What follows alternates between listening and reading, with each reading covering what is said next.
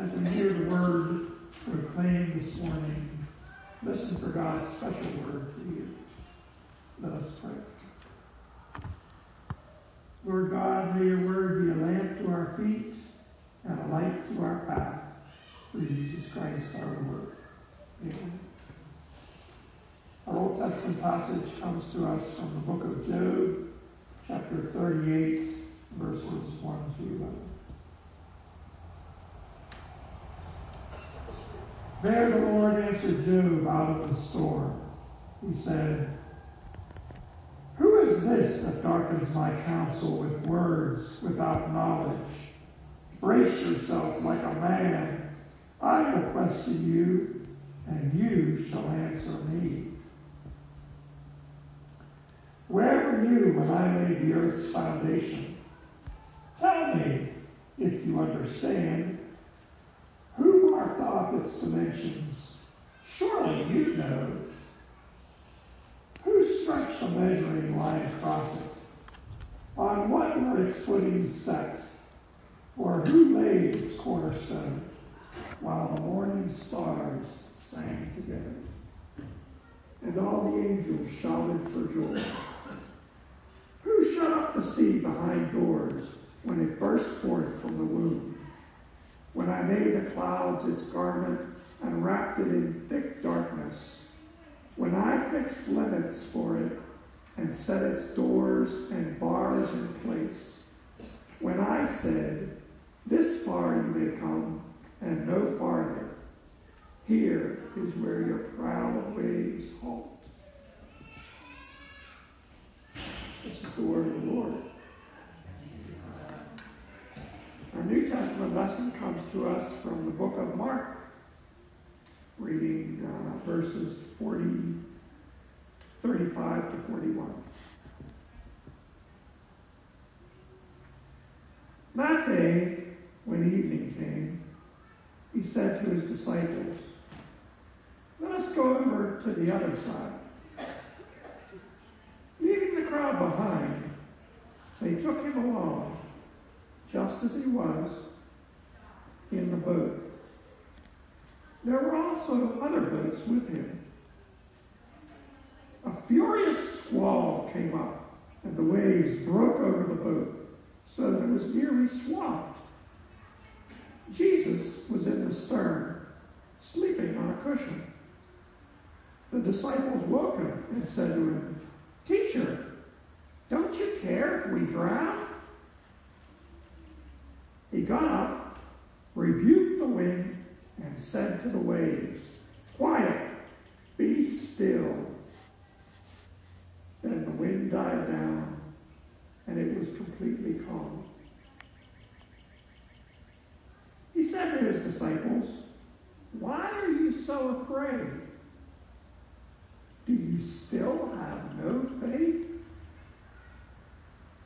They were terrified and asked each other, Who is this? Even the wind and the waves obey him. This is the word of the Lord. Thanks be to God.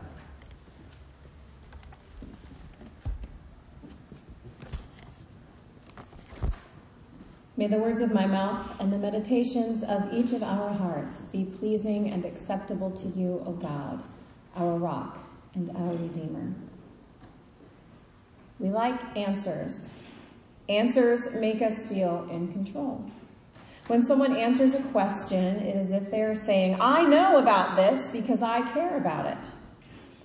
Answering a question makes someone an automatic leader of sorts. If nothing else, it puts the answerer a rung or two above the questioner.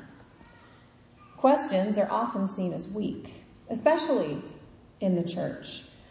They're a confession of sorts. They are a confession that we don't have all the answers. Asking a question is tantamount to saying, I don't know all there is to know about the things that matter to me questions, or rather the question askers, are misunderstood. We tend to assume that if we have questions, we don't have enough faith, or our faith isn't complete, or it's baby faith. The ones asking are seen as having less faith than the ones answering. As a church, we want answers, not questions. When we are trying to figure out where we fit in as the world changes around us, and when we're trying to sort out how to survive and continue to share God's good news in, in, in, in an increasingly divisive and hostile culture, we don't want someone to come in and ask us questions about our faith and our motives. We want someone to come in and give us the answers. A neat little list of the things to do that will fix the chaos. We want a 10 step plan to returning things to how they were before this all happened. But this is dangerous. This is even sinful thinking because we see questions all over scripture. Both of our passages today are full of questions. Scripture tells us time and time again to be humble and to always seek after God. Admit you don't know everything and continue the search. Always be suspicious of easy answers to complicated problems. One of Scripture's most well known, or perhaps most notorious, question askers is Job. Job was a faithful man who had a good relationship with God until terrible things started happening to him. His livestock all died. His servants all died. His children all died. And through these things, Job held on to his unwavering faith. But then he got sick. And he still didn't curse God. He didn't entirely turn away like his wife suggested. But he did get mad and he got sad and he got all the completely appropriate and human emotions that someone would get when everything and everyone they love is being taken away. In Job 3:3, Job curses the very day he was born. Enter Job's friends. Don't have friends like Job's friends, my dear ones. These guys have all the answers for Job's questions about why. They have all the solutions for fixing the things that are wrong with Job's life. Eliphaz, friend one, tells Job that he must have some sort of unresolved sin in his life that he has simply missed. In 4-7 of Job, Eliphaz says, Remember, who that was innocent ever perished? Or where were the upright cut off? In other words, Eliphaz says, bad things don't happen to good people. He tells him to stop asking these questions and just repent more. He's even so bold to say, if I were you, I would seek God better because God is really awesome and you're clearly missing the point. Thanks for trying, Eliphaz, but that's not particularly helpful in this situation, buddy. So, Job, as the best of us would, tells off Eliphaz. And I can't blame him. But then Job's friend Zophar, friend two, comes in and tells Job he's such a hot mess, he should be lucky he got off so easy. Again, not helpful. And again, Job tells off his so-called friend for being pretty rotten company and being a know-it-all. Eliphaz chimes in again that Job's faith isn't strong. He should trust God more. So Job tells off Eliphaz again. Then a third friend named Bildad pops in and says, this is all just punishment. So Job tells off Bildad. Zophar tries to get in another jab by saying, bad people suffer. You must be bad. So Job reminds him that there are plenty of terrible people in the world who are doing quite well for themselves. Explain that one, please. And this goes on and on and on ad nauseum for more than 30 chapters. Until finally, God cuts in with the passage that we just read. Interestingly, God does not cut in with an answer. God comes in with a question. Where were you when I made all of this? In Job 38, God asks Job and Job's friends, who is this that's talking without having the first clue what they're talking about? Who died and made them God? Where were you when I put all of this together? God's questions are more rhetorical. They're, a- they're asked to get Job and his misinformed buddies thinking. That's what questions do. They encourage thinking, whereas answers tend to shut it down. Job and his friends didn't need any more rote answers. As we see, Job's friends had plenty of answers. What they needed was to see that things were far bigger than they had assumed. Our gospel passage this morning is full of questions. There are four questions in this very short little passage from Mark. The first one, the disciples ask. It's a very pragmatic but fear filled question. Don't you care that we're about to die? If you think about it, this question from the disciples is pretty bold. And it's a great deal like Job's lament about wishing he had never been born. God, why did you even bother making me? The disciples aren't willing to completely curse Jesus in this moment, but they are happy to accuse Jesus of not caring enough about them. They, like Job, forget that it's not God who has to answer to us. It is we who have to answer to God. After all, where were we when God created the earth? Jesus is right there in the boat with them. Jesus, God in the flesh, Jesus, God in just as much physical danger from the storm as they were. Jesus, God in the flesh and ruler of all chaos, creator of the very sea they rocked on. So Jesus asks the disciples a question in return, as Jesus does constantly throughout the Gospels. Jesus calms the raging storm around them and then asks. And this, this one, like the questions God asks in Job, is primarily a question to get them thinking. He asks, why are you so afraid? What are you scared of? In Hebrew mythology, the sea represented chaos. The things we can't control, the things we feel like we can't control. When we feel out of control, we blow things out of proportion and we let fear rule our hearts. And so in the midst of this chaotic storm, the disciples feel out of control and fearful.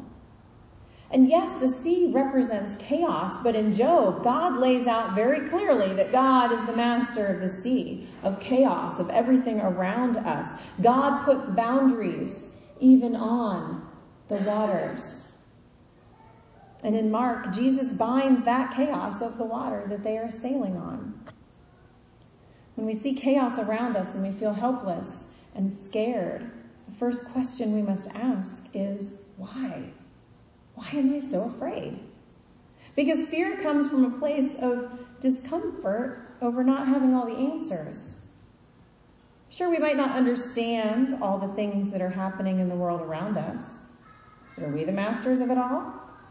Are we the ones who can calm the wind and the sea? Where were you when God created it all?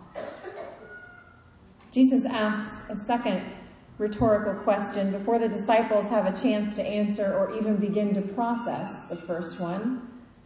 Jesus asks, Do you still not have any faith? Jesus was asleep when the storm came. He didn't let the fear and the chaos of the storm rule his heart. He was asleep because he trusts in God. And it's not just God's individual plan for him specifically that Jesus trusted in that boat. Because this is never about your one individual personal situation. Yes, you matter to God greatly, but you are also not the center of the universe. I love you, but that's true. Even Jesus knew it was about something so much greater than himself. Jesus isn't accusing the disciples of having too little faith in the health and wealth, name it and claim it, just faith harder way that Eliphaz did to Job. He's reminding them that faith, real faith, is so much bigger than their own individual day to day circumstances. Sometimes this is about playing the long game instead of worrying about everything being neat and tidy and calm right now. Because after all, where were we when the earth was created? Finally, the disciples start to catch on, and so they ask one another, Who is this that even the wind and the sea obey? It's like a light bulb goes off in their heads. It's a dim light bulb, as is often the case for the poor disciples. But it's on. the light bulb has turned on, and they are both in awe of and a little unsettled by Jesus, the one who calms the waves and answers their questions with more questions. People who are not afraid in a storm can be a little intimidating or unsettling. And perhaps that's part of what makes it so hard to trust God when things go a little wacky all around us. We're suspicious of those who rise above the chaos. It's unusual to not fear anything. That's what makes Jesus, what makes following Jesus such a radical move. One of my commentaries put it this way. Jesus reaffirmed his faith by being obedient to God, even to death. Have you found a just cause that overshadows death for you? I also love that the commentary ends that section by asking a question. Have you found a just cause that overshadows death for you? I think we can ask ourselves that as a congregation. It's scary to be a small church today. We fear the unknown and the possibility that this church might not be here in 10 or 20 years. But where were we when God created this world? Shoot, where were we when God created this particular congregation? It's been around for over 150 years, and I'm pretty sure none of you were here when that happened. If you were, well done. We need to have one heck of a birthday party for you this year. But who are we to say that we know what God has in store? How dare we question God's love for us over a little storm? Jesus is right here in the boat with us, just as invested, if not more, probably more. We as the church, and I mean big C church this time, the church as a whole, need to stop questioning, um, need to stop trying to answer all of the questions, and we need to stop fearing. We need to embrace what's happening around us and remember that God is the one who bounds and calms even the chaos of the sea. God is the one who created everything out of nothing. We need to find a just cause that overshadows the fear of death, one that reminds us that this is all so much bigger than we are. What might be that cause for this congregation?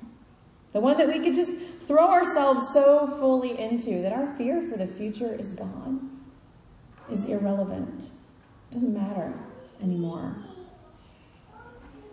And so it is appropriate that I should end this morning's sermon with a question.